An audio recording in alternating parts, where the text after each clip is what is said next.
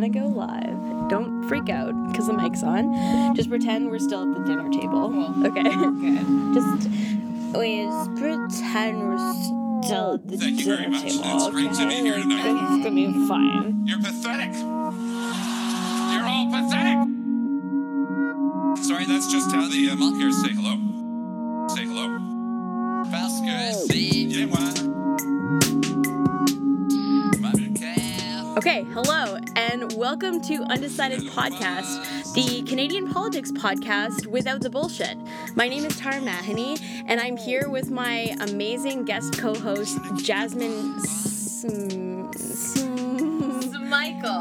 Michael. Michael, yes. I like it. With an F. I like that it's like Michael, but With an F. yeah, That's it. it's Yeah. like it's Michael. I get Smickle. I get Smickly. Smickly, but it's Michael. Yeah. Smichael. I love it. It's so cute. um, Jasmine, tell us about yourself. Who are you? What do you do? Who I am? Who am I? Who I am? Such an Uh, existential question. right? Why are you here? I am a 26 year old living in the great city of Toronto.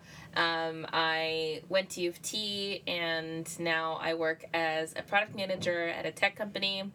Um, and I teach yoga, Pilates, bar on the side, as everyone does. yeah, normal, normal double job life. completely normal double job life. Uh, Tara and I met on social media, also completely normal. Yeah. Um, I think we like had a mutual love for Misfit Studio. Mhm. Our Shout out to Misfit Studio. shout out to Misfit Studio, our like movement studio of choice. Mhm. And I think I found you somehow, Mhm. and I saw that you were teaching like, I don't know, what was it? Flow in the Six. Oh Or yeah. like Drake. Drake yoga. and Yeah. I was like, okay, be friends. Yeah, Uh, so hundred yeah, that's how we percent.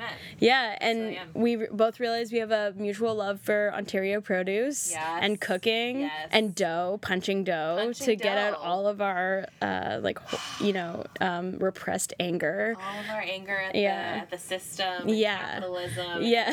The man just punch it out. Just in the dough, Yeah, right in the dough. now, if I'm not recording on the Yeti microphone, it's gonna be so tragic. Oh yeah, okay. yay! It is. Okay, awesome. Okay, glad we checked now and not later. Um, okay, so Jasmine and I are here to talk to you about the NDP platform.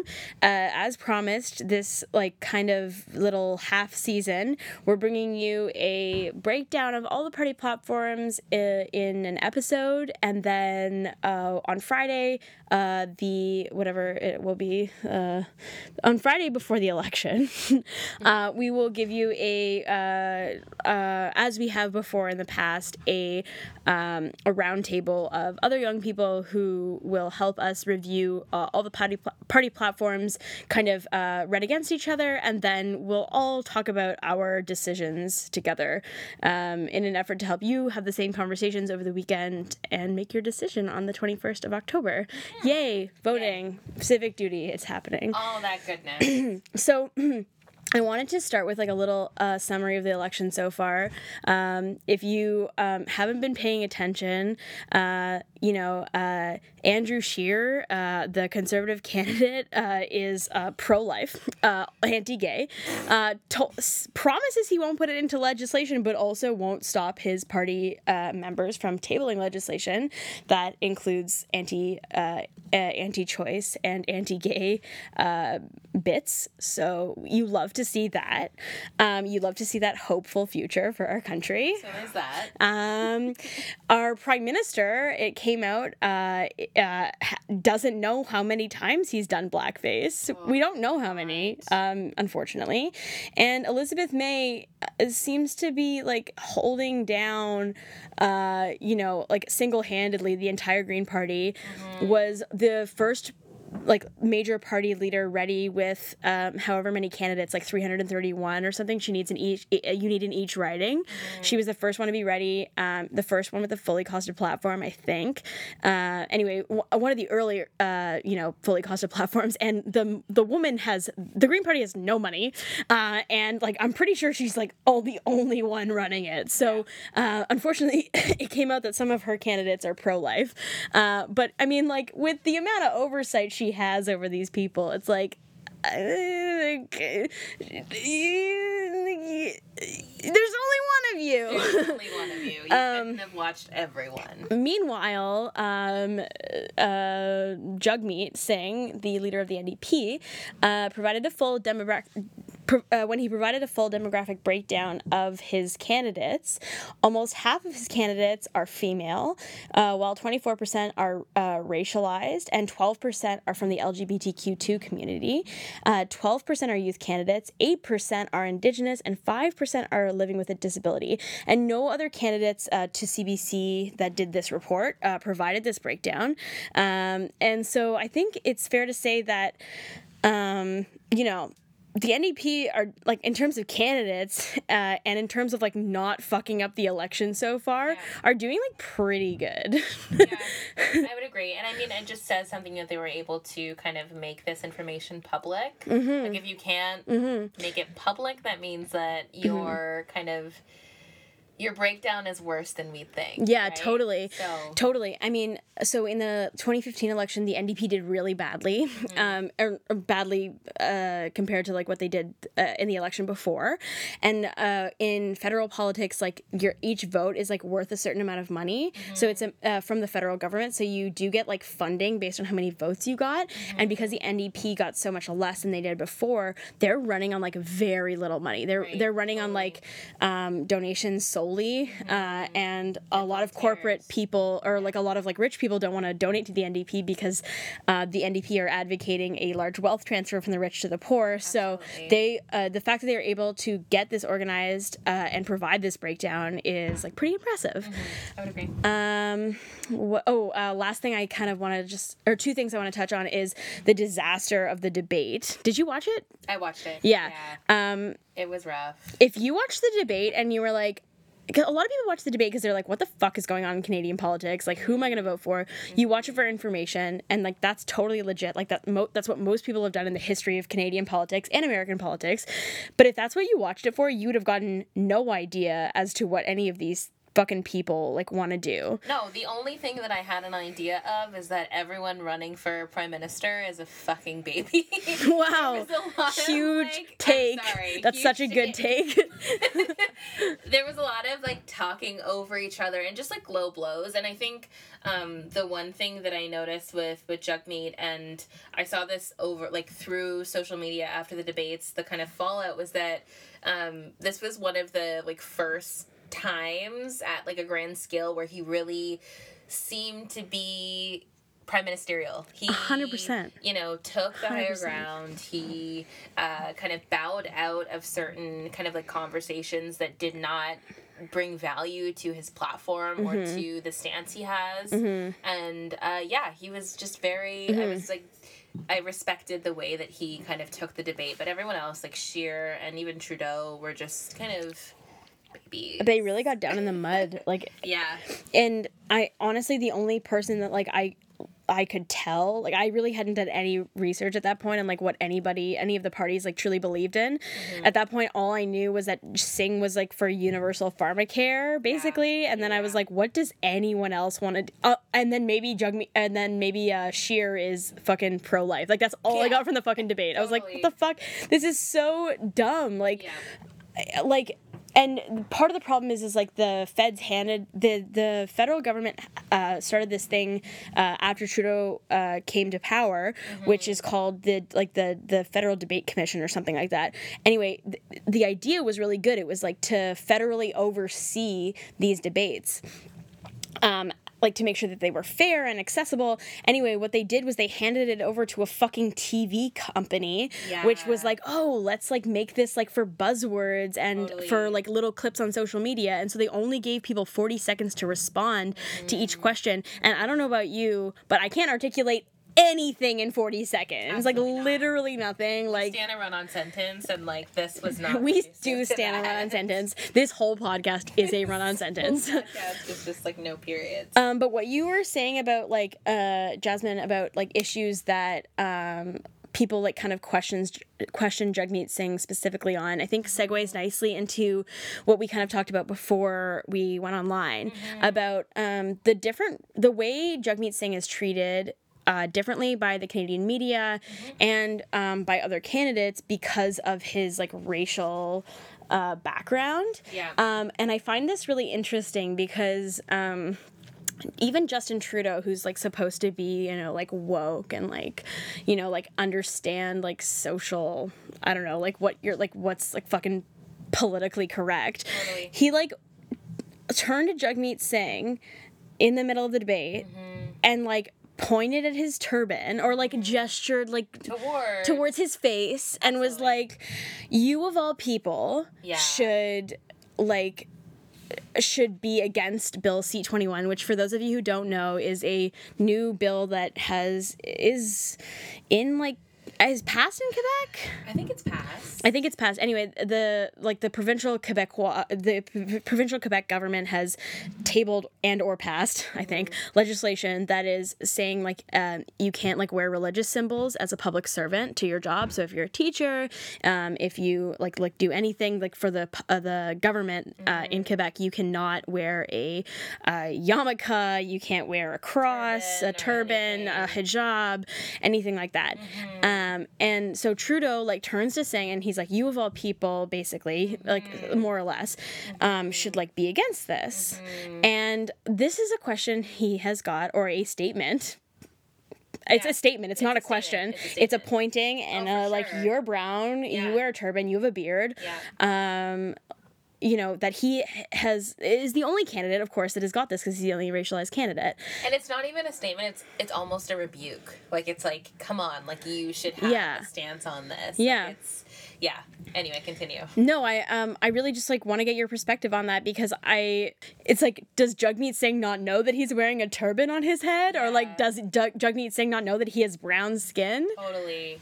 Yeah. Um. I mean, as a black woman, I think I can speak to the high standard that POCs face in everyday life to speak for all POCs. Yeah. And to have a stance on everything. it's like, I mean, at work, I face like multiple microaggressions, which we can dive into at a later Ooh, date. yeah, down. Um, but yeah, it's like I am the because I am like one of you know very few POCs, one very few black women it's like i can speak to all of the issues that black women face. And i've what i've seen with jagmeet is he's had to kind of like straddle the fine line of like being a poc and like speaking for marginalized communities and um, you know being a face for these communities and a voice for these communities while you know trying to um, like not for lack of a better word, not trying to like ostracize himself and like pigeonhole himself as like this, you know, this speaker for like the immigrants or like mm-hmm. for whatever.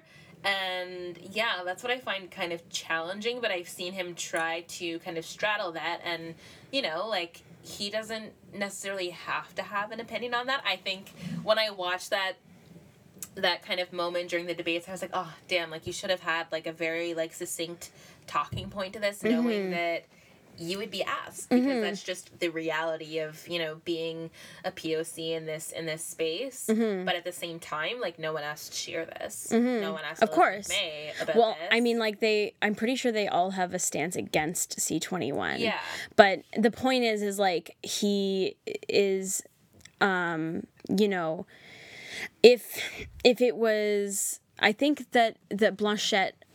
Uh, No, here's actually a better example. Mm-hmm. Not uh, Blan- uh, the Blanchette, the Bloc Québécois candidate, and the uh, People's Party uh, candidate Maxime Bernier. Yeah. Like they weren't like nobody pointed at their face and was like you like should be people. for this like Mm-hmm. they were just like you should be for this because it's like the right thing to do Mm-hmm. whereas like i i felt like there was like a lot of gesturing towards like jagmeet's like racial like identity Absolutely. uh and i don't know like to me it just seems like a really like muddy pool to be Yeah. swimming in when you're Yeah. like well you're black so you should think this oh, for sure. totally. like what about and also i think the interesting answer that he's given on this is um, there are like other ways to combat racism Mm-hmm. um, which this law like obviously is like a, xeno- a xenophobic Mm-hmm. law yeah. um, he says you know uh, like the Quebecers, like um, a lot of Quebecers, obviously like feel this way. Um, there are different like ways to combat this, rather than like putting the heavy hand of the federal government over the over Quebec. Totally. Uh, and over not only over Quebec, but over these people who feel like they're marginalized and stigmatized. Mm-hmm. Like it's over this like kind of like subsect of people Mm-hmm. who are wearing religious symbols at work and who would like to wear these Mm-hmm. religious symbols at work. And yeah, his stance is like to try and find, you know, the root cause. Ways root- from the bottom up. exactly, Mm-hmm. which I completely respect. And He says like he talks about integrating communities and Yeah. like putting people side by side Yeah. and And when that stuff like happened, that. I was like, honestly, come on, Trudeau. I mean, yeah, I was just like, Yeah. you, you have no right, like you, You have were- no.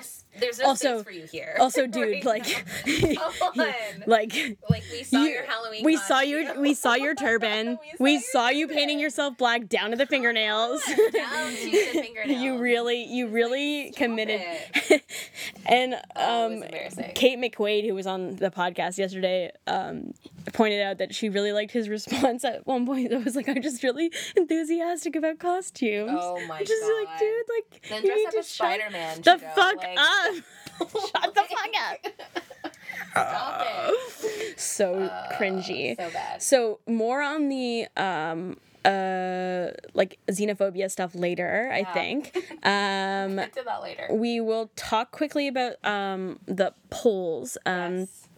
Which are saying uh, that the NDP are surging uh, in terms of support uh, as of Monday's debate, um, which is really crazy. Like they were, they're up like ten points from the beginning of the election, which is crazy, and it like. Uh, people like the election is turning around at like a very fast pace Yeah. because people are waking up and like being like oh my god like okay there's an election first of all okay what do i think about trudeau Totally. and what do I know about my life for the last four years? And they're they're they're making a decision. Um, Two million people went out to advance uh, polls over the weekend, which is incredible, a huge increase from before. and on campus voting increased by almost double.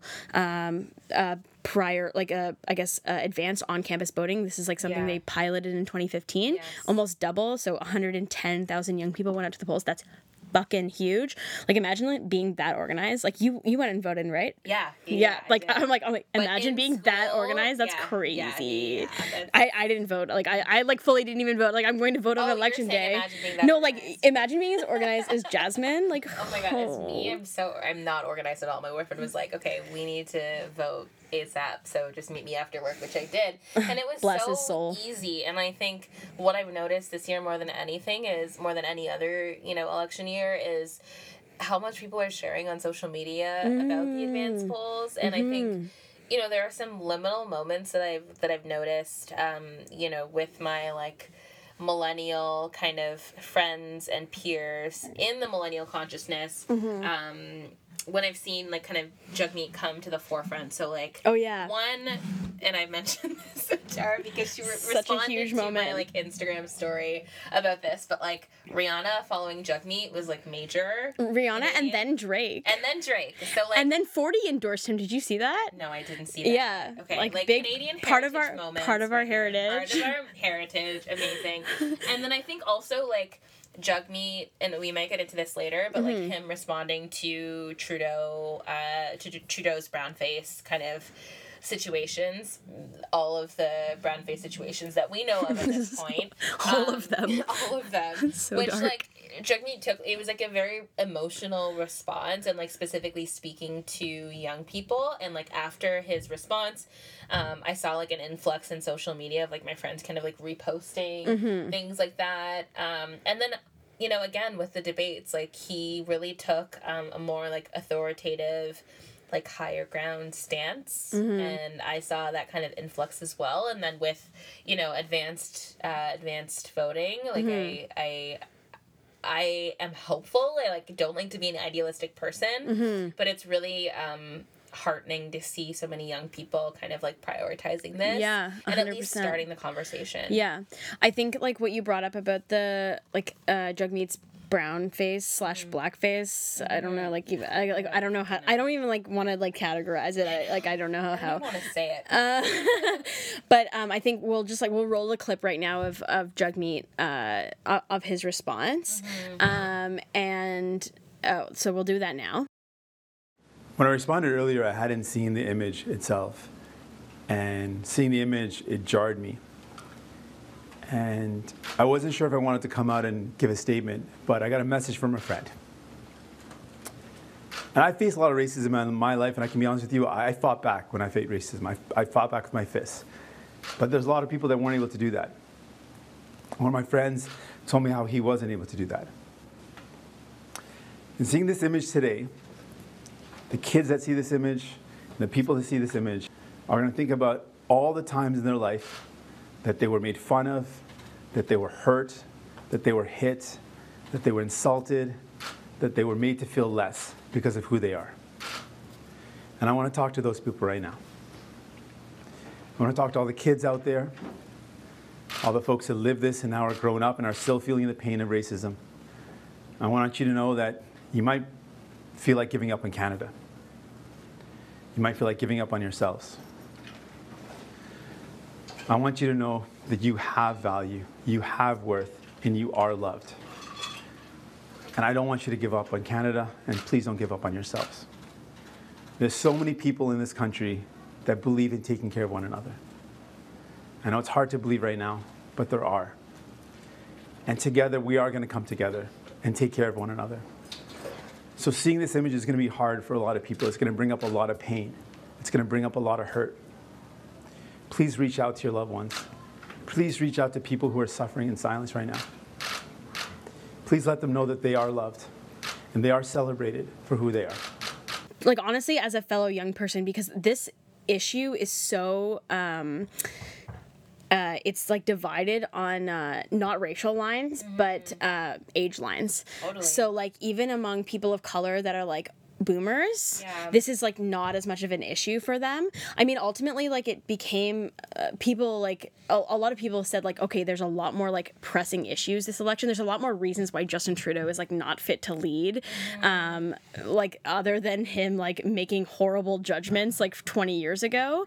But um people like that were younger generally were like way more offended by this than people that were older. Yeah. um and so what I really am interested in about this is like the way he's had to pivot on it as a person of color, uh, because he's like, you know, he like wants to respond, but like doesn't, as you said like before, doesn't want to like ostracize people. Um, Yeah. So, what are your thoughts on that? Yeah, I think, I mean, in his response, he has kind of acknowledged the fact that a lot of us might see things like this or see things in our everyday lives, experience microaggressions at school or work, and want to give up on. You know, Canada as a whole, or like the progressive country kind of facade that we put out there when we have like so much work to do. And he's been able to kind of pivot well and say, like, I want you to know that you have value and I you know am working toward kind of like having the rest of the country see that and show that through their actions. I feel like he's done a good job at like not dwelling on um on the situ- the brown face situations and like other like racially stimulated situations that have gone through this election cycle and he's just tried to like I don't know pivot them Mm-hmm. for lack of a better term Which is kind of like just generally like depressing. That Yeah. like, I mean, obviously, like we don't we they're not the only election issues, but it's like there's like a pivot that has to happen because he's being like extra focused on because he's a Totally, racialized totally. racialized person Yeah. but also because like he's like oh well i can't be like too emotional or like too like intense about this because then i will like ostracize like this like large like white like western population older western population of There's still this level of like censorship, Mm-hmm. and I feel that way when I'm in certain situations, like when I'm at work or like like I completely recognize it and I see it, and like I might be projecting on my own ex- my own experience onto like his, um, but I but I recognize it as being like kind of a a self censorship Mm-hmm. as a means of like preservation, which is totally fine if that that act will get you the platform that you need to have to like actually Mm-hmm. Yeah. implement change. it's just another hurdle that he as a racialized person has to jump through though Totally. um, which is like unfortunate because he's already facing he's already facing a lot with his uh, what we will see uh, quite bold vision Uh, a lot of spending, a lot of like big spending moves. Yeah. Uh, hey, big spender. Like, Drake donating the funds. yeah. stuff? Oh my God. Drake should fund the end. Oh my God. Can this not be the best Canadian crossover ever? Oh my God. We Yeah. need to personally ensure that this happens. Drake could. Drake totally has a billion dollars, like Oh, absolutely. doing fine. Yeah. Okay. Um. Okay. Uh. At this point, it probably goes without saying. It's this has been like shoved down all of our throats for the last few weeks. But the people that are under thirty five are the largest voting bloc this election. Uh, if you didn't already know, um, and uh, uh, if most of us come out to vote, we could change the course of this whole election. And uh, so I encourage you. Uh, I'm sure if you're listening to this podcast, you're already going to go out to vote, but I, I encourage you to do that, and I encourage you to uh, encourage your friends to do that. And if they're having issues. Um, as to like uh making or like uh, in terms of making their voting decision uh like give them this podcast as a resource. There's also uh cbc has like a really good like platform comparing tool where they it compares all the platforms on all the different issues like the different main issues um, which is really accessible uh, i found i've used it for this podcast um, full disclosure so uh, definitely check that out Can I just jump in? Yeah, one thing? jump in. I'm sorry, but Dive I'm in. already interrupting you. Yeah. No, I I've been. We were talking about this earlier. I've been like thinking a lot about the privileges that I have. Um, you know, like I am a woman. I am a black woman. Like I recognize that there are certain maybe like not disadvantages, but just certain. Um, uh, kind of like things that I had to come against, Mm-hmm. come up against in my everyday life. But I started making sourdough, which we talked. Oh my about, God. sourdough bread. yes Um, and I, in doing that, I kind of recognized like time as being a huge privilege for me. Like I have the time to like spend an entire day at home and like tend to this like fucking loaf of sourdough. hell yeah And that is a huge privilege that I have. And thinking about time as a privilege when it comes to like elections and political awareness, like that's something that's so many millennials don't have or don't feel like they have like in this gig economy where we're all working three different jobs just to make ends meet or in school and we're you know stressed out. Um, and then even beyond millennials thinking about like you know older people like i think about the single mom who works three part-time jobs or like the we were talking about like you know an elder person who works at mcdonald's just to make ends meet and you know time is is such a privilege and it takes time to really um, become kind of politically aware and to uh, be able to make your own decisions and opinions based on what the information that's out there to like critically think about that information and like on that note of critical thinking like not to go on a tangent but No. like you even Go have to off. have the like you have to have the mental capacity or like the mental space to even take in this information and to recognize all of the injustices. Um, so yeah, but the thing is, is that you know us feeling this way is completely beneficial to people in power who want us to feel like we are overwhelmed and like there's too much information out there to even be like slightly woke about what's going on.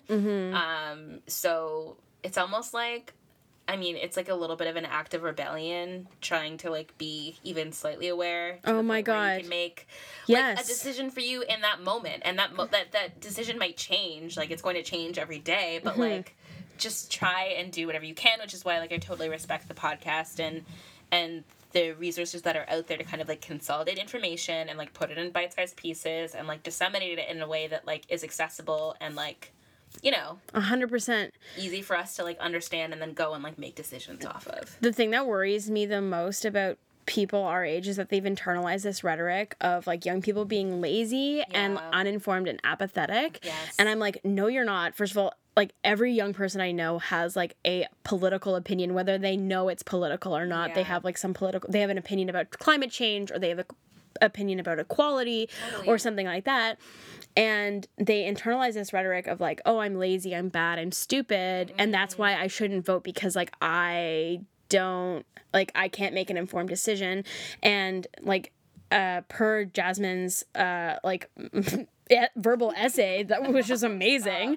Okay. Um, like, just by like going out and like listening to something like this like Yeah. you're doing like you're doing your civic duty Yes. and uh like just honestly like with this stuff just do your best because all this like platform reading takes like a lot of like energy and also like you Totally. ha- like you have to go and like look up like what the fucking northlander train was like so, like all these, these are federal issues that like Yeah. they're like um you know they don't affect a lot of them are like they're federal issues but like a lot of them are like uh uh, catered towards regions, and so like you have to learn like to, to read these platforms. You ne- is a necessary necessarily an exercise in like learning more about your country. And do you not think that this is like that this information is like not very accessible? It's super not accessible. That like that's it's why it's literally why this podcast exists, right? Yeah. Because like peop like people like read these and they're like, I don't know anything. I still don't know anything. Like I don't know how to make this decision. Mm-hmm. Honestly, like all I've all we've tried to do here is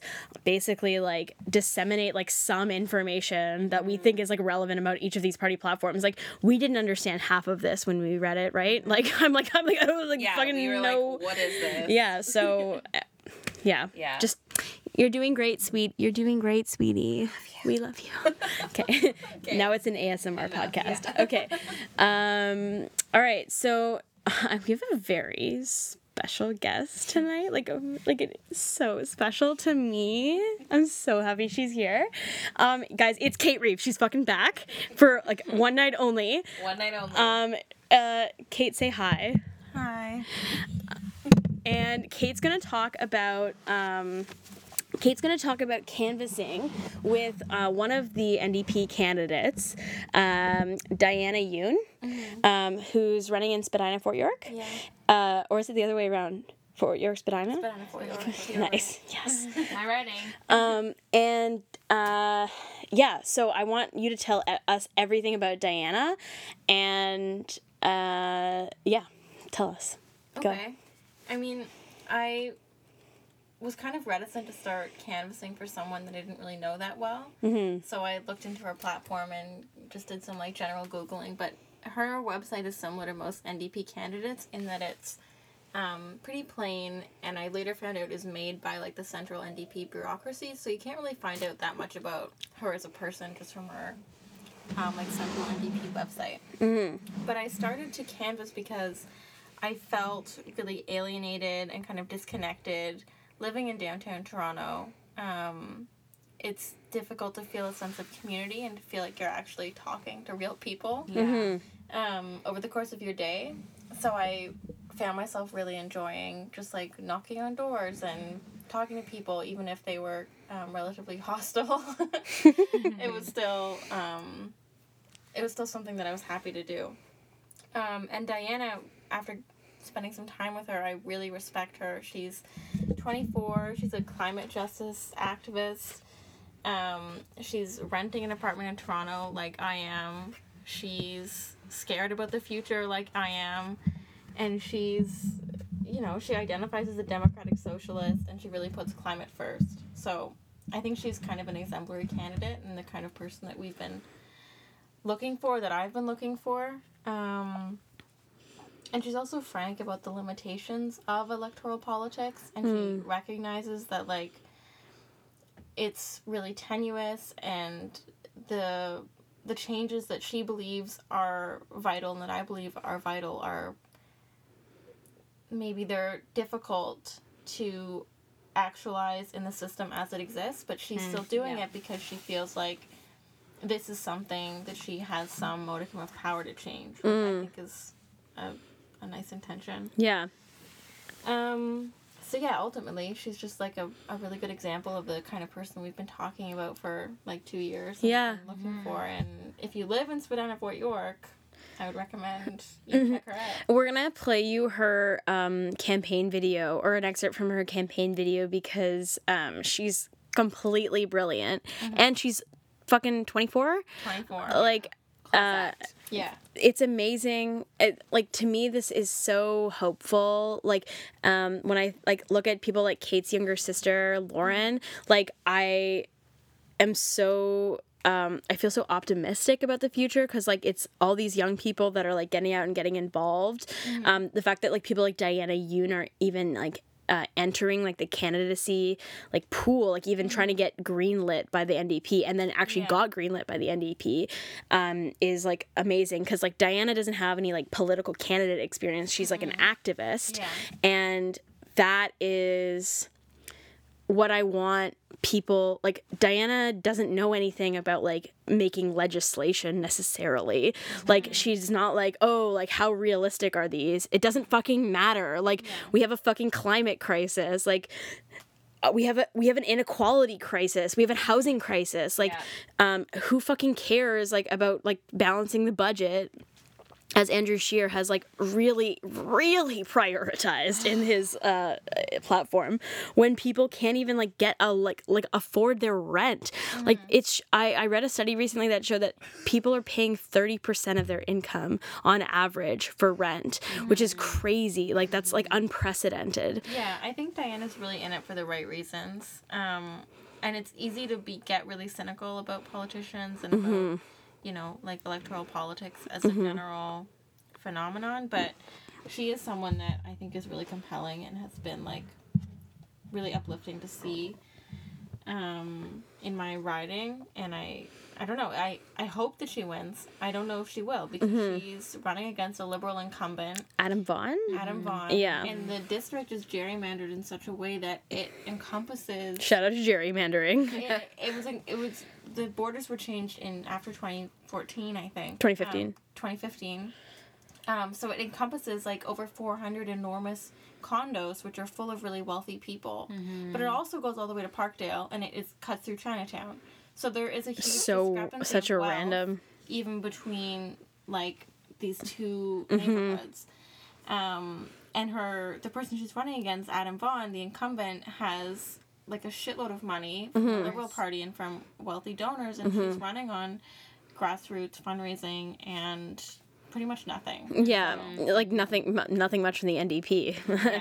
yeah. Um, oh, so so without further ado, here's Diana's um, campaign video. She's gonna explain like what she's about and why she wants to be the representative for Spadina Fort York. Hi, I'm Diana Yoon. We're filming our campaign video, so uh, stay tuned and I'll take you along the journey. My parents and I immigrated to Canada when I was four years old. I was often reminded of the sacrifices they had made in hopes of a brighter future. And yet, for our family, my friends, and our neighbors, the future doesn't look so bright. I've lived in apartments with bed bugs and leaky ceilings while developers profit off luxury condos. People like you and me, we struggle to find an affordable place to live downtown. It's so hard to find anywhere that's affordable. It's really easy to get turfed out of your place by your landlord. You know, that's a basic human right, right? Like housing should be a basic human right. We worry about the rising cost of living, while the wealthiest don't pay their fair share.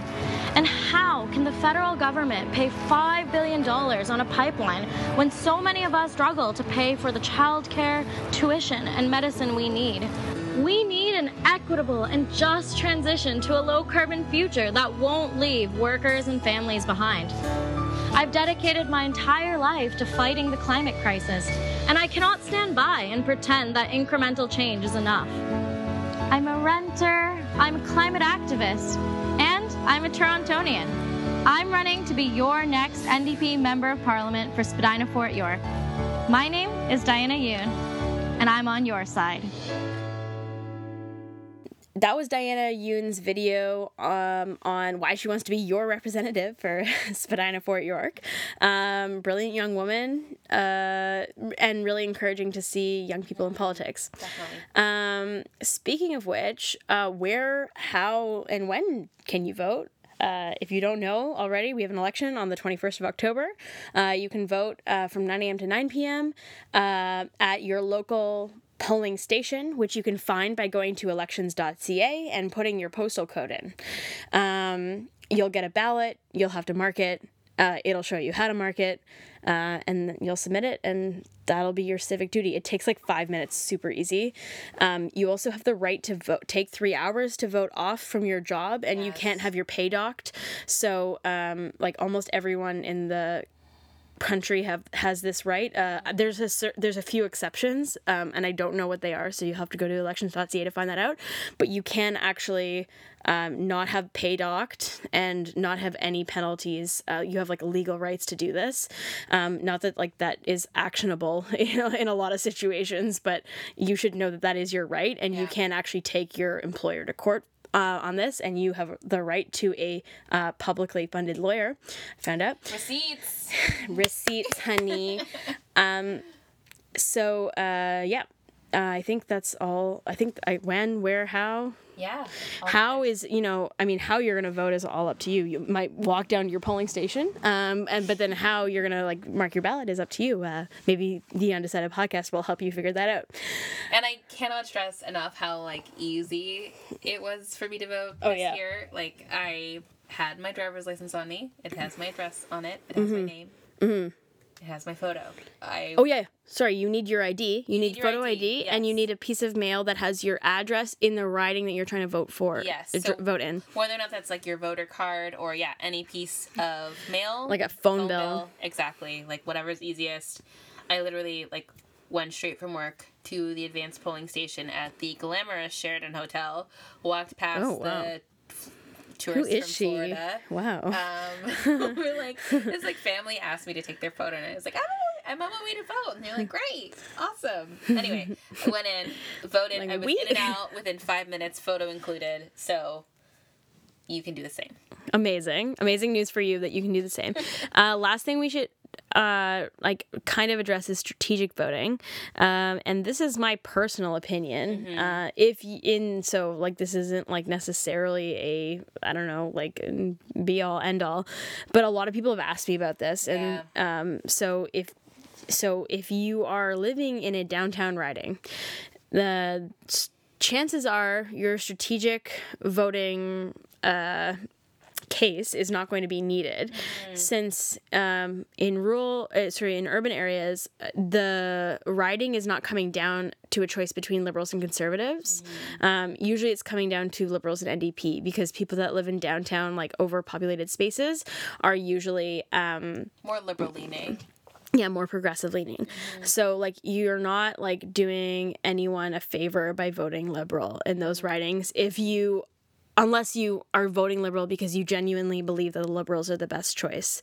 Um so um so basically uh, like if you live in a rural swing riding like maybe voting liberal is is good. But right now like in terms of the polls um the liberals are like set to win a minority government.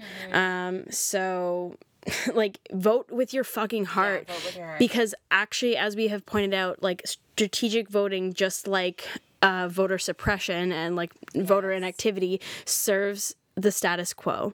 It serves to keep in power people like centrist governments that don't really do a lot of shit on the things that matter. And so like honestly like review these platforms and if you want to like vote green vote fucking green because the like honestly the more of us that get out like the more of us can like turn this election in like a new direction and like who knows? We could see a like an ndp green liberal um coalition to overcome like a, a conservative government like which will necessarily pull these parties like more into a compromising uh, position like between each other. So like it'll pull trudeau to the left. It'll pull trudeau to a gr- more green like um, arrangement. So fuck strategic voting unless you live in a fucking rural riding. Like fuck strategic voting. it. seriously. Like fuck strategic voting. If you can't see me, I'm beaming right now. but yes, All right, so without further ado, here is the NDP platform uh, highlights that Jasmine and I have set out. So, on affordability, uh, this is everything from pharmacare to childcare. Uh, the NDP have pledged uh, a significant amount of promises that will make your life more affordable. Um, so they'll uh, implement a uh, universal pharmacare program uh, by investing $10 billion in the first year and annually after that, $10 billion as well, for universal coverage by the federal government. That means that you don't have to pay cash up front. Um, you will like present your health card at a pharmacy like you do at the doctor's office and you'll get your medicine. So this is like this would cover like everything from like birth control to uh, mental health drugs like uh, antidepressants and anti-anxiety medication that are a huge barrier uh, like cost barrier to a lot to many canadians. Um, um, the other parties like uh, Trudeau uh, has only has promised like not enough for for universal pharmacare. So even though that's a campaign promise, the parliamentary budget office has said this is not enough, uh, and the it's only rivaled by the Green uh, the Green Party pharmacare plan. Um, they also pledged to do um, not universal childcare by 2030, but a means tested childcare program, which like as a uh, socialist, like I think means testing is like kind of problematic, but it basically means that like um, wealthier families would pay like $10 a day for federal childcare and this has already been implemented in quebec and british columbia. Um, and then like low income families would pay $0 a day. Um, uh, and and this is something they want to implement by 2030 um, they would spend another $10 billion over the next four years uh, to first create 500,000 new federal childcare spaces in Canada.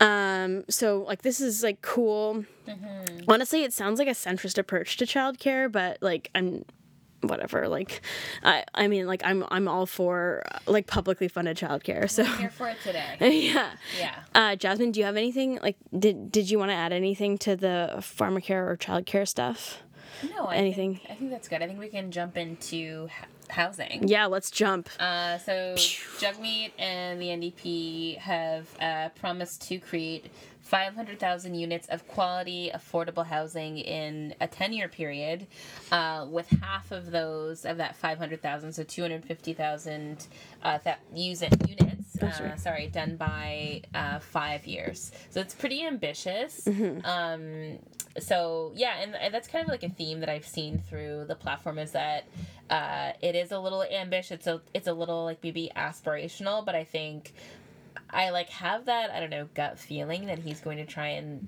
stick to his promise. I believe that he believes in these politics yeah. as opposed to Trudeau, who I feel like is just reading talking points. Oh, for sure. And like that's a visceral feeling that like I have it eh, not based on any sort of set of facts except for the fact that Trudeau like didn't implement a lot of the stuff he promised to do in 2015 yeah. but like that's the only set of facts like this is just a feeling and but I bet a lot of voters have this feeling do you know what I mean yeah and I yeah I just yeah to your point I feel like Trudeau used a lot of like buzzwords and mm-hmm. did not actually enact any change mm-hmm. uh, based on what he promised mm-hmm. but uh, yeah I do feel like there is like some passion and mm-hmm. some like actual action behind what Chuck is saying here. Mm-hmm. So, so what also, else? Uh, looking to waive uh, the federal portion of the GST or HST on constru- on the construction of new and affordable rental units. So this is basically a simple change that will help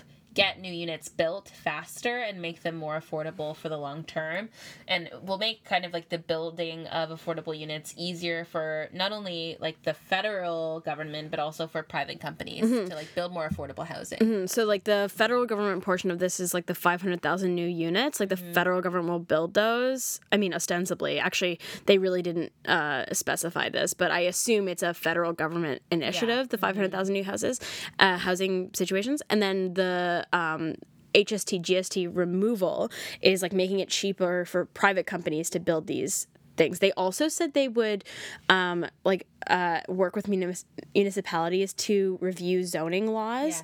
Yeah. Um, do you know, uh, like in Toronto, like a lot of like the the zone like uh, zoning laws are make it that like the like neighborhoods in Toronto like are only allowed you're only allowed to build like detached and semi-detached mm-hmm. houses which is crazy yeah. unfortunately it falls so that that just means like you can't like build anything like over like you know three stories mm-hmm. which is nuts like in a city as dense as Toronto um, and unfortunately this falls under municipal jurisdiction so i really don't know how much the an ndp government like federally would have like yeah but anyway it's something it, it's interesting that he, i mean he is a former provincial um and he's an MPP formerly so he probably knows a lot about this already but anyway I just find it I just find that kind of interesting that he's like even paying attention to that um Definitely interesting. yeah. He also uh, wants to provide immediate relief for families that are struggling to afford rent in like otherwise suitable housing.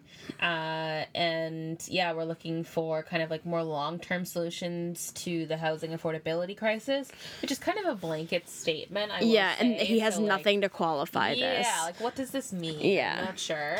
uh, which is always like in platforms like always like should make us like question or like um skeptical because it's like okay you don't have any like you have okay immediate relief for families like an example of like a how on that would be like a tax cut Yes. or like um like why not give all the families a house.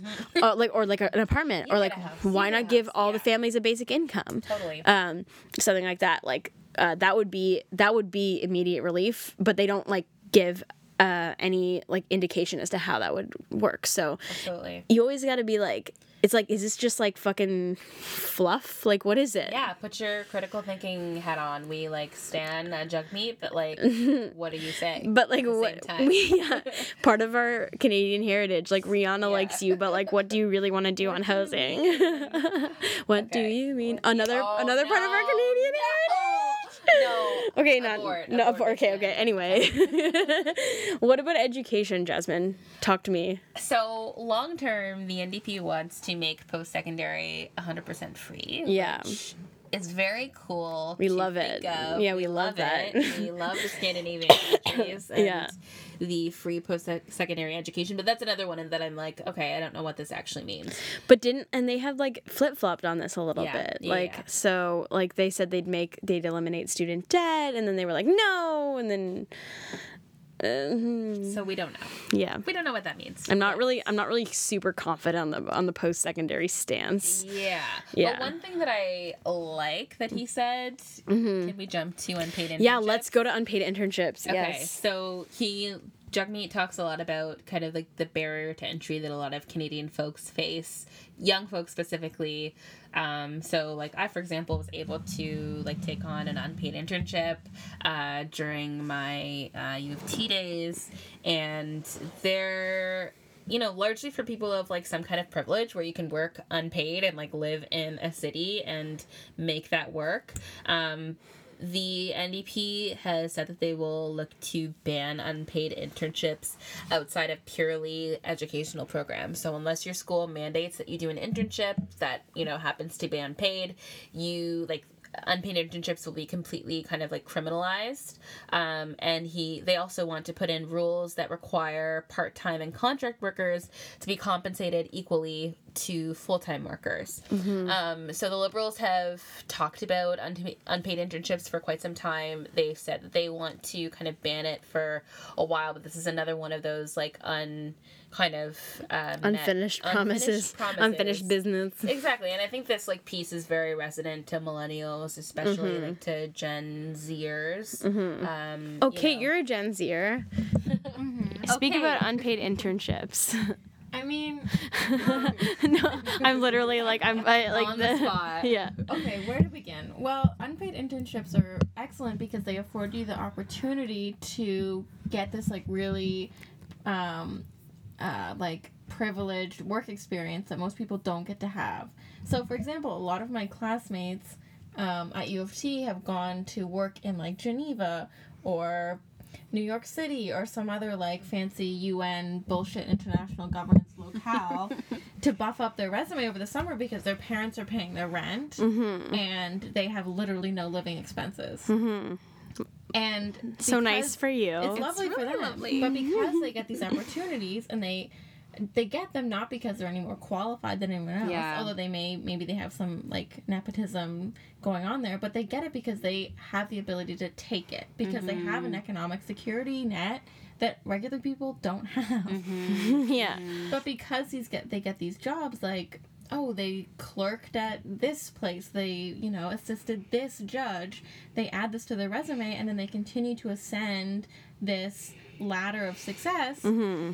That if you don't have that initial economic security blanket you literally can't get a foot in. Yeah. This is what pisses me off when conservatives start to talk about equal opportunity. Like it doesn't like No, it, literally doesn't make sense. Like the only mm. reason that like Michelle got this great job at Morgan Like, Stanley. yeah at Morgan Stanley Yes. because her dad paid for her condo on Bay Street. Yeah. and that's why she got to go work at McKinsey last summer for yeah, free. totally. yeah, a totally. hundred percent. Oh, You really do me love to see icky. that.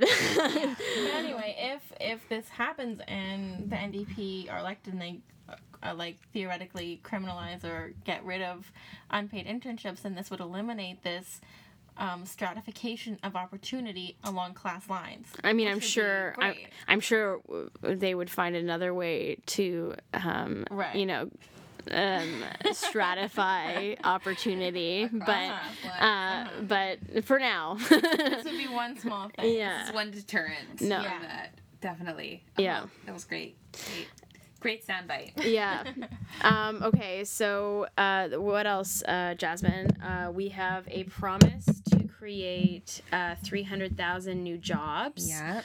uh, by the NDP. Um, and, into, and implement a federal minimum wage of $15 an hour, covering about 900,000 workers.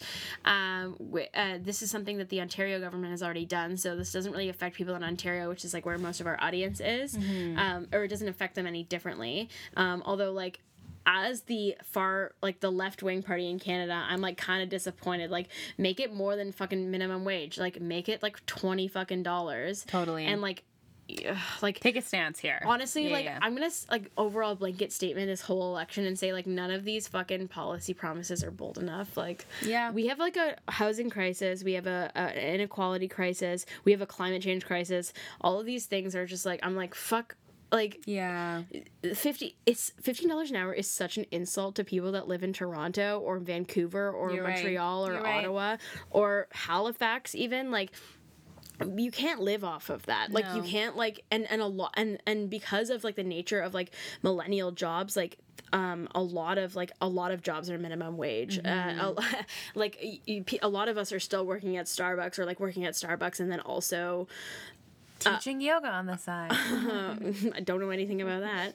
Uh, you know, like, uh, you, you know, working these precarious um, jobs. So anyway, uh, anyway, okay, fifteen dollars an hour, like great, like, and, Yeah. and then they say it will also rise with inflation, which is good, but like, it's also just like a baseline. You know, I'm Yeah. like, do better, so bro. right. Also, they could they could promise fucking anything because they are so far like they're so they are like the far the the left wing party and anyway this is like getting into like strategy no. now which is like Yeah. super not important for our okay um okay do you want to quickly okay now this is okay. This is a big one. this is, this is the indigenous rights stuff is like really really i think the thing that trudeau has probably fucked up the most on yeah, totally. maybe like is there anything else like i mean like uh, the the middle cl- the middle class thing he said he would do and he didn't really do uh I think the Electoral sorry. reform. Yeah, yeah, yeah.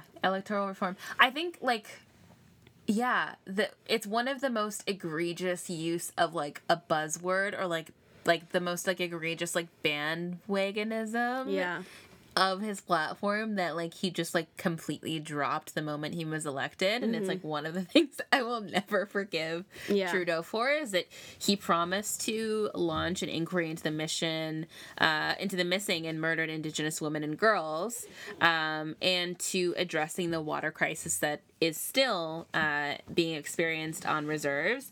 And you know these promises that he made during kind of like as he was sharing his platform in the next election the last election cycle resulted in you know voters turning out for Trudeau, indigenous voters turning out for Trudeau, um, but truthfully, nothing is nothing has been done. Yeah. Uh, so the NDP by comparison has like remained pretty vague, and like I think this is another kind of like self preservation thing where they're like, we're not gonna actually promise anything tangible because we know that nothing's going to like really change which I have feelings about, but their promises are that they're going to fully implement the United Nations Declaration on the Rights of Indigenous People, and uh, Imagine, imagine it being 2018 and 2019, and that having not been like implemented or fulfilled. know. Like, Like, what what is fuck? this? Like, I feel like this problem is so easily fixed. Totally. Like this, like this, like r- this blatant fuck you to Indigenous people that the Canadian government has done.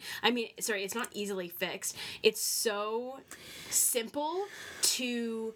Pr- like make reparations to make this a priority. yeah It's yeah. it's simple like give these people some fucking money Yeah, okay yeah. um give them some clean drinking water like what is the like Mm-hmm. Yeah. why is this hard i Make don't sure understand that these people are not like murdered and go missing like you Like know everyday folk would and like do you did you see what Jagmeet said uh, the other day on um the water stuff on no I didn't. wait, where he said uh, if this was like Montreal oh yeah yeah yeah. Yeah, yeah I did. Okay. so yeah.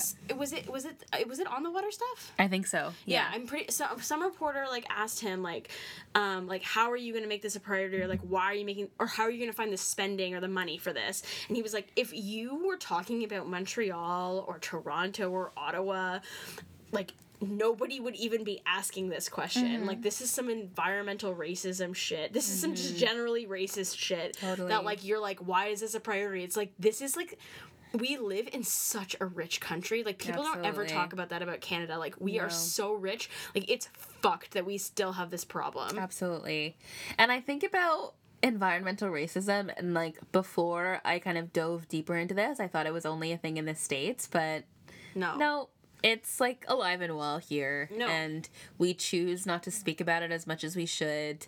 Um, we choose not to make promises. Like the NDP party promised to basically they say to solve the clean water clean drinking water problem on in indigenous reserves uh, within two years of being elected but like what does that actually mean Yeah, like the there's Trudeau just no clear also action promised that, and I think. Uh, don't quote me on this, but I'm pretty sure they actually have uh, done three quarters of the the work yeah the, uh, Okay. on, on uh, three quarters of like lifting the drinking water advisories. Like three quarters of the places that had bad drinking water, they lifted Right. the the advisories on. Like they provided clean clean drinking water to these communities, but like they also promised they would do that. Yeah. Um and the on the on the how, the things on the how Yeah. here that are like lacking Yeah. are the are the stuff Yes. of like okay, like is this actually a priority for you? totally And yeah. that's up for debate. I mean, I know you'll get into the Green Party in a subsequent podcast, but yeah, they have been They're they've the only one that is like really prioritized the indigenous, indigenous rights Yeah. totally. So you'll dive into that later, but um yeah, I'm generally kind of like disappointed. And again, like neither one of us can actually like speak to this because 100%. obviously we one we don't live this experience, but Mm-hmm. two like we only know this like pretty high level view of it Oh yeah. but even just the high level view shows us how much there how much there is lacking there. Oh yeah. Yeah. A hundred percent. Um. Okay. So should we jump into crime? Yeah, And security and- stuff. Oh, Can I just say? Oh yeah. Yeah. Kate, Um, it's time for Kate. One interesting thing that I found out from Diana is that um, you guys probably remember like the whole grassy narrows thing that people were talking about recently about their community and how they were really limited in their access to resources. And Rudy Turtle, who's the chief of the Grassy Narrows community, is running for the NDP in the federal election. So I think that is a a sense. I think we can use that as a testament to the greater like uh, responsibility that their platform has than the liberals who've been proven wrong like Oh, so wrong. many many times over like justin trudeau is just the guy with the haida tattoo like he's not Oh my god. so bad. and It's he's not actually doing anything it's and, so cringy. yeah but i think it's it's interesting that rudy turtle is running with the ndp and not the green party so i think Definitely. That's Yeah. That is a good yeah, no that's that's completely true. And like uh on the liberal thing, like this party is like they did create the Truth and Reconciliation Commission thing, uh, which was like unprecedented, like listening to Indigenous people's testimonies of like the horrible things that they had to endure. But the thing that is like so incredible about it is like they created this commission and like Trudeau himself listened to these people yeah. and the lack I I'm not going to I'm not going to sit here and say like they didn't do fuck all, but again, like the amount that needs to be done Yeah. and was not done on this issue is outstanding. Yeah, and it's also it's it's a complete like myopic understanding of what their power is. Like there was this controversy a couple of months ago because Catherine McKenna, the Minister for the Environment and also the MP in my family's home riding in Ottawa tweeted about how Ottawa has the cleanest drinking water in Canada or something. like that. Great, And then everyone was like, "Oh yeah, well, what happens when you go five hours north? literally. Oh, that's so dark. You can't just like drink a the lack water." of humanity like Yeah. it's just like a lack of basic humanity especially because these people have more visibility and insight into the actual problems than we do Mm-hmm. Yeah. why are we the people who are like calling them out when they know how kind of like deep rooted the issues are Yeah. and they like d- choose not to do anything Yeah. And this is like my general problem with like all of these platforms. Um I mean like this one is super like not uh like the le- this is like the NDP one is the least wor- bad one but there are so many problems yeah I'm doing great um I'm doing fine and optimistic about the future Yay. but um we have so many issues in like contemporary western society that we th- that are um that where people we create situations where people suffer and it just doesn't have to be that way and anybody who tells you that it does because of like balancing the budget or like because of um, oh it just you don't understand how difficult it is for like to implement these things fuck you No, it's Fuck a matter, you. it- it's Yeah. a matter of will. Yeah, you're and so right. Whenever people say so right. the economy, oh, you have to think about the economy, all this stuff, you have to take a step back and interrogate. Since when has the quote unquote economy become the force around which human life is organized? yes Yes. You know, like how does that make any sense? yeah Yeah, and I think about yeah the Conservative Party who are like looking to run. I don't know. They're looking to run their party as like more of a business. I don't know if this mm-hmm. sounds crazy. No, it's not- couple of drinks. no But, like- just a few a just a few over the course of the past like three hours. but yeah, a political party should not be a business. It should be like, you know, your party should be looking to benefit the people, and sometimes that doesn't equal like profit, like accurate profit and loss statements. And, No. like that probably means that you're in the red most No. of the time. You know what I mean? Well, so it's like you can't. no, what you as, say like, is so- no it like a public purse Yeah. is not a business Yes. because a public purse provides services Yes. like libraries Yes. firefighting Yes. policing um like welfare that are not profitable resources. Yes, they're yeah. not like they're not like you're not going to make any money from the public library does that mean that the public library is not valuable No, absolutely not. and the government doesn't have to be run as a business because the government doesn't have to profit. Yes. All the government has to do eventually bring is profit to the people. Exactly. Is well eventually I mean like eventually I guess they need to break even, but like even then like you can run um like pretty significant deficits, like service the budget service the deficit Yeah. um with money, but like in a country as rich as Canada, it doesn't matter. Like it doesn't matter. We are and what we are running like deficit wise here is so fucking menial. like to, just like know, okay, so the the Singh government has proposed like I think like a 34 billion dollar deficit I think in the first year. I don't really know. It's like it's under 50 billion dollars, okay? Just for reference, larger GDP, larger like economy, but the the fucking United States, which is one of the like most uh one of the most conservative like governments like out there right now in terms of like spending or like s- allegedly allegedly they're running like trillions and trillions of dollars in deficits like deficits don't fucking matter fuck you and your fucking deficit talk like who cares Totally, nobody you can't pay your rent I know. Yeah. What were you gonna say? It's lazy. kate No, like that. Yeah, I, I agree. I mean, at the end of the day, who makes money? Humans.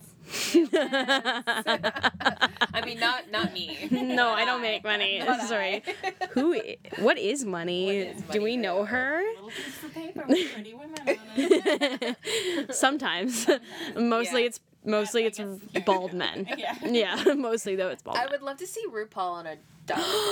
Oh my god. soon. New campaign for us. Okay. Let's Okay. let's blow through these last bits because Yeah, we yeah. can because we can. We're amazing. We can do it. Okay. Uh what do we what do they want to do on crime and security? So, Jagmeet has mentioned wanting to kind of rethink the criminal justice system and specifically addressing systemic racism and hate. Um, so he's been really critical of the liberals and conservatives for being way too soft in their con- condemnation of specifically of white supremacist groups within Canada, which there are many. yeah, Um, what the what the like guys what the fuck i know you're not listening right Get now your you're probably like on like deep youtube or deep reddit but like You're on 4chan. you're on 4chan right now i'm sorry but like don't just stop and stop um Go to the States. go to the Yalla go. yeah, please go. Um, but yeah, there's kind of a, a specifically like he's mentioned a stigmatization of Muslim and Sikh Canadians, especially as they are empowered to like open businesses and kind of like become more like visible in Canada. Um, there's kind of been like a surge in this stigmatization, and like a very specific example is you know to people who like live in Toronto and you know are fans of Soufi's. Am I pronouncing that correctly? Mhm, Soufi's, yeah. Soufi's. The restaurant on Queen West. It's like a full a, a quick service restaurant. They like you know serve all kinds of delicious Syrian f- treats. They recently um, closed because they had been facing or they had been experiencing a bunch of like hate crimes and like even death threats from these like supremacist groups who were you know were like saying all kinds of like expletives and like terrible things about them. So they closed the restaurant, at which point they were encouraged to reopen via the owner of Paramount Foods, which is another like uh, Middle Eastern restaurant in Toronto. Um, and they reopened, and I heard, you know, on my way here to meet up with Tara and drink wine and talk on the podcast that uh, on the reopening date, there were like a bunch of picketers who came and like basically were like again like yelling expletives at them and like you know telling them to mm-hmm. go back to wherever and all these mm-hmm. things. So like that is a clear example of like in the city of toronto of like how you know real white supremacy is. And i definitely think there's more of an opportunity to like criminalize that like I, I this is the thing like i like i know we've like said that we want to kind of blaze over this but no, it's a don't. huge thing No, no, sorry. I actually forgot that we this was like the Soufi's part. Like, Yeah. like let's not let's not blaze. No, no, no, no. I wasn't I'm- saying it. Like, I, I just, it's challenging for me because I also think that like getting this, like these sentiments from these people is like very important to like our cultural consciousness and to like trying to get people's opinions and their um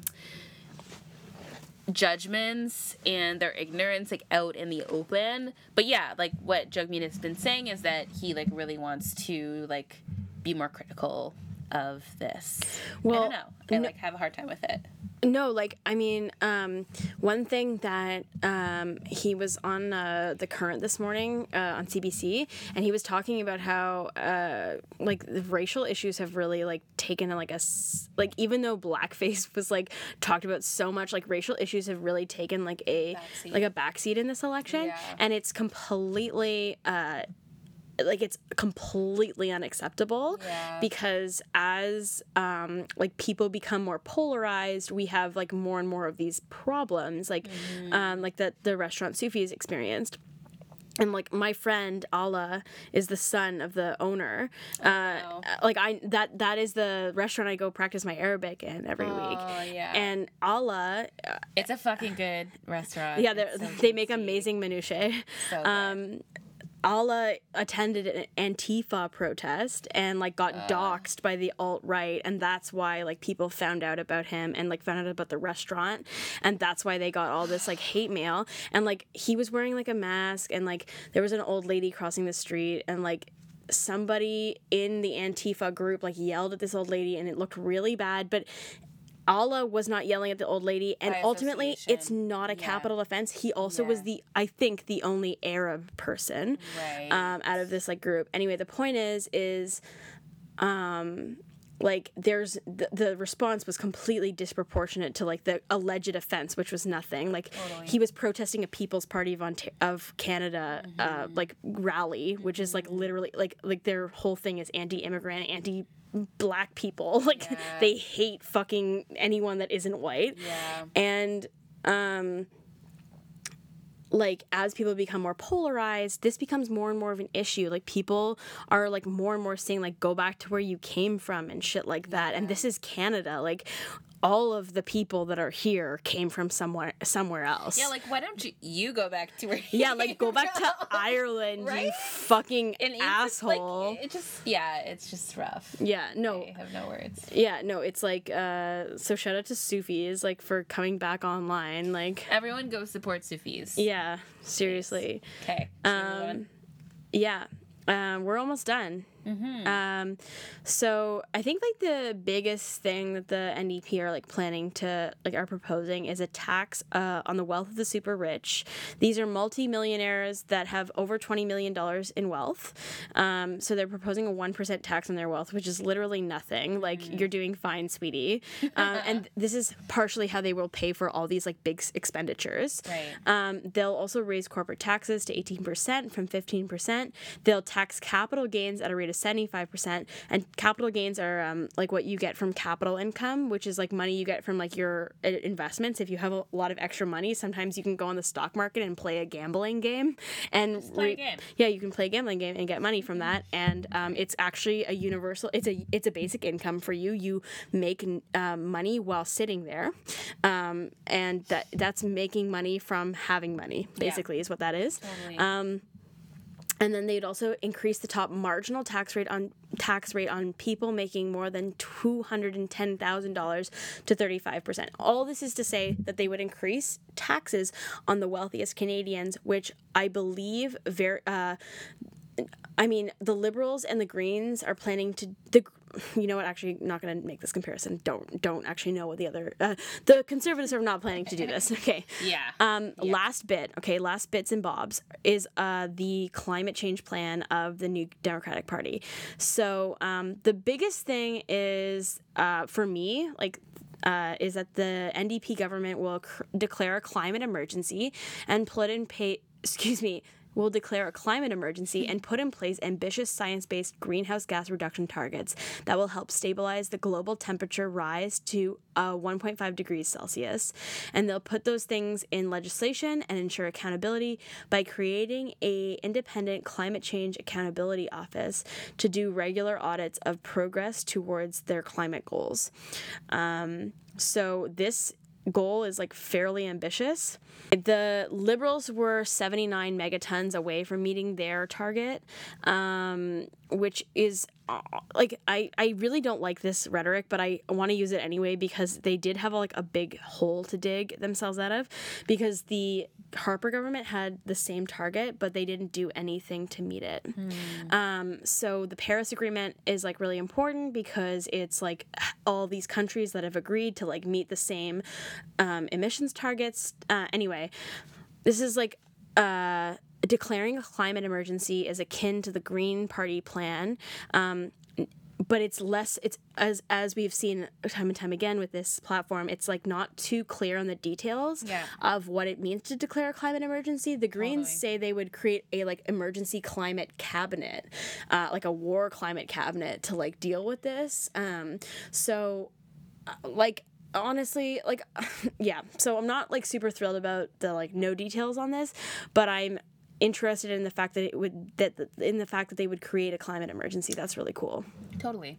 Um, as for kind of carbon pricing, so yeah, so the NDP recognizes that putting a price on carbon is an important tool to drive kind of greenhouse gas reductions at the source. Um, they'll continue with carbon pricing, and specifically, um, they'll look to kind of roll back the brakes that the Liberal government has put on on big kind of polluters or has given to big polluters. So, like big corporations, and uh, I think the Liberal government has given them some kind of break, which I don't know too much about.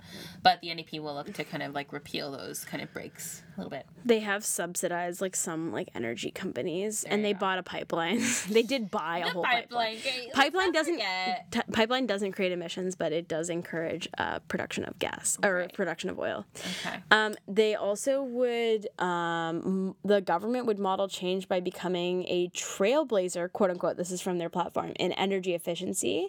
Um, the they would um, ensure that federal buildings use renewable energy and remove the vehicle fleets of the federal government to uh, sorry and choose and move the vehicle fleets of the federal government to electric by 2025 um, i have no idea like what kind of like um um like output that like actually has on the environment like from just like from the federal government perspective but like on the prime minister's plane for example like jet fuel is a huge emitter. So like if you ch- like moved your plane to electric by 2025 which like i don't think exists Yeah. yet but anyway that could be Not yet. that's a crazy commitment. I don't know if like it's realistic but it's cool as fuck. I have no idea if it's realistic. Um uh, Public transit's cool. Public transit. Oh yeah, this is cool. Yeah. Yeah. T- tell me about this. So yeah, uh, the NDP is looking to help provinces and municipalities um, build towards a fare-free transit system to ease commutes, uh, helping people make ends meet and lower emissions. So this is huge because um so a transit pass in Toronto is like 140 bucks a month for adults. Yeah. And but if you live in the GTA and you're commuting like on the GO train or GO bus like into town and then taking public transit, you exponentially more. you are paying i did i um i i did a case study on this uh, uh i i reviewed a case study on this and then i like looked into it my, myself $500 a month A month. you pay for public transit if you commute from the gta in to town which is That's insane absurd. and you know how much more it costs to take a car in How much? $600 Oh. sorry a $100 more Yeah. So like, why not fucking buy a car? buy a fucking car and like save yourself the headache of public transit Of course. um, and because like unreliable. because a car doesn't get canceled Totally. honey. Oh, yeah, Not canceled, honey. Honey. Honey. Get canceled. yeah, that's rough. Yeah, so this is like a built working towards a fare free transit. Again, no details on how, but uh fare free transit is really interesting. Totally. And like also the way that everyone should be commuting, like public transit, like I agree. not the fucking cars on the fucking 401. Right? Bumper Yeah. to bumper. And speaking to people in more like kind of rural regions, so the NDP is looking to reestablish rural bus routes abandoned by Greyhound and expand the general kind of like bus service in the suburbs and in the more rural regions outside of Toronto, Mm-hmm. making it easier for people who like can't afford to fucking buy a two million dollar townhouse in the city of Toronto Oh God, to like live in like God forbid in Aurora or like Yeah. elsewhere. Um, you know. Actually, on this, they'd also expand rail service, uh, including high frequency rail between Windsor and Quebec, which would mean that um, people would have to fly less. And Right. uh, flying, as we know, is like a huge, like jet fuel is a huge emitter. Um, they'd also extend federal ex- incentives for zero emissions vehicles uh, and provide a break for working families by waiving the federal sales tax on zero emissions vehicle purchases. Uh, they'd grow these incentives to up to $15,000 per family for made in Canada vehicles, which is huge. And Definitely. uh, they'd also uh, they'd want to make uh, zero emissions e- vehicles easier to use for Canadians in all regions. They'll also expand charging networks for zero, zero emissions vehicles across the country and help homeowners cover the cost of installing a plug-in charger, which is like so big. Actually, cool story. Jordan did this. Um, they like subsidized the whole zero emissions vehicles uh, thing because they got their like free gas cut off from like Iraq or something. Right, okay. Anyway, I was in Jordan like a few months ago, so that's the only reason I know this. But it's really cool. Like a lot of people have electric vehicles, That's cool. and like everybody has like a charger in like their building. Hot. cool as shit. Thank you to the King of Jordan. Yeah, thank you, King. Shukran, Habibi. Shukran. Um. Thank you, King of Jordan. Uh. Okay. This is the last. Uh. okay. We, I mean, I think like the major thing when it comes to emissions is the the kind of like promise to support made in Canada manufacturing and kind of like of renewable energy components and technologies. So kind of helping to scale up uh, Canada's clean energy industry. There's so much opportunity out there, but we're like kind of like a more like quiet players in this like clean energy game. Is crazy because we have so much space and so much, so much like, space. Like, have- come on, just throw a windmill up in there, yeah, right? Yeah, or like a solar panel. Yeah. Um, they would establish the Canada Climate Bank to like uh, invest in these like uh, green energy initiatives. Um, Yeah. yeah. Consultation. Okay. Oh, and then they also do. Okay, this like environmental bill of rights thing is like kind of annoying. It's like the lip. This is the last thing. Promise. At one hour and twenty two minutes into this fucking episode. We love you. Sorry, so sorry for you. Um, eh, this is like annoying because like the liberals did this in 2015 too, so I'm so skeptical. They're like, oh, we'll protect the oceans, we'll like protect uh, toxic substances from getting into like your water. Uh, we'll ban. th- They said they'll ban single-use plastics across Canada, um, but not like clear by when. The liberals said they do it by 2030. Um, they'll protect 30% of our land. Um, like uh, you know, like all this stuff is just like we'll develop more national parks and like a system of Tree a tree planting system for all you uh, undecided folks who don't really want to go to university yet. yeah, yeah, go plant trees. Go plant trees. Um. Anyway, I like this.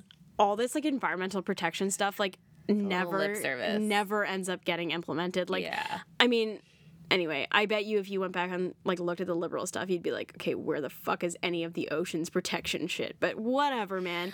I mean, at least they mentioned it, but yeah, it's like Yeah. still not like a notch the yes in my books. Conservatives didn't even mention it. So. Right. So there you go. Okay, so I think we've done very good work here today, Jasmine. like honestly, like I really, really want to thank you for coming on and like for helping me to me. go through this huge thing.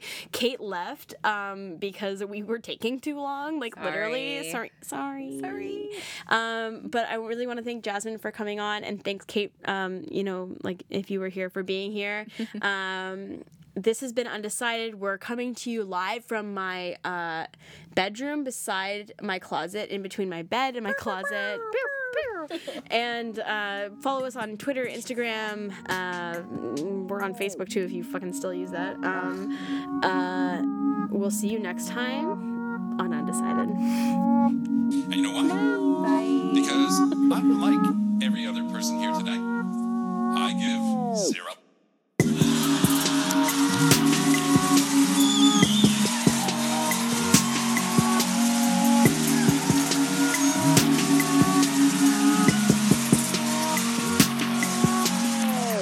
Yourselves.